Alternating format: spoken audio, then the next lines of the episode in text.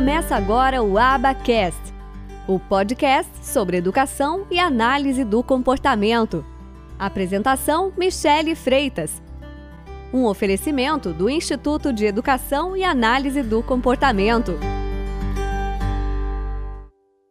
Nós temos a famosa pirâmide das evidências. Quem é da saúde já deve ter visto sobre isso né, da pirâmide das evidências científicas. Então, o que está lá na base da, da pirâmide? A opinião de experts. Esse expert pode ser de Harvard, ele pode ser de onde ele quiser. Ele está na base da pirâmide. Estudos com animais, estudos in vitro estão na base da pirâmide, no que tange a evidência científica. Depois, sobe um pouco mais o patamar, o relato de caso e série de casos. Sobe mais um pouquinho o patamar, os estudos de caso controle. Sobe mais um pouquinho os estudos de corte. Sobe mais um pouquinho os ensaios clínicos randomizados. E lá no topo da pirâmide, nós temos as revisões sistemáticas. A gente precisa entender um pouquinho dessas evidências científicas. Então, não é porque uma pessoa ela foi lá e escreveu um livro que isso é evidência científica. Não, isso não é evidência científica. Vídeo no YouTube não é evidência científica. Post no Instagram não é evidência científica.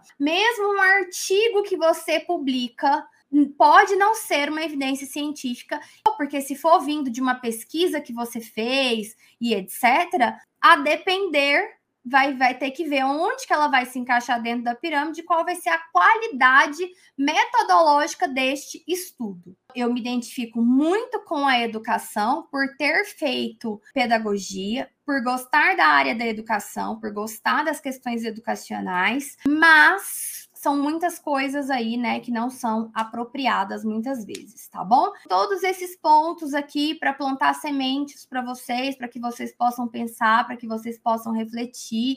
Então, não é tudo que está num livro, não é tudo que está em determinados lugares que isso é evidência científica. Para que a gente tenha realmente pesquisas, nós precisamos ir lá, testar uma condição A, testar uma condição B, né? Às vezes eu vou pegar um grupo A, vou dar um tipo de intervenção, vou pegar um grupo B, vou dar outro tipo de intervenção.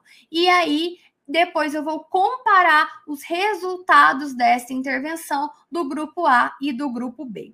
Só que pesquisas com crianças é muito complicado. Nós temos muitas questões éticas envolvidas, que não seria correto colocar as crianças em determinadas situações. Nós também temos limitações de até onde essas pesquisas podem ir devido a questões médicas. Como toda área, nós sabemos que no Brasil, às vezes a gente tem muitas pessoas pesquisando, principalmente na área da análise do comportamento, estudos com animais. E olha onde que estão os estudos com animais aqui?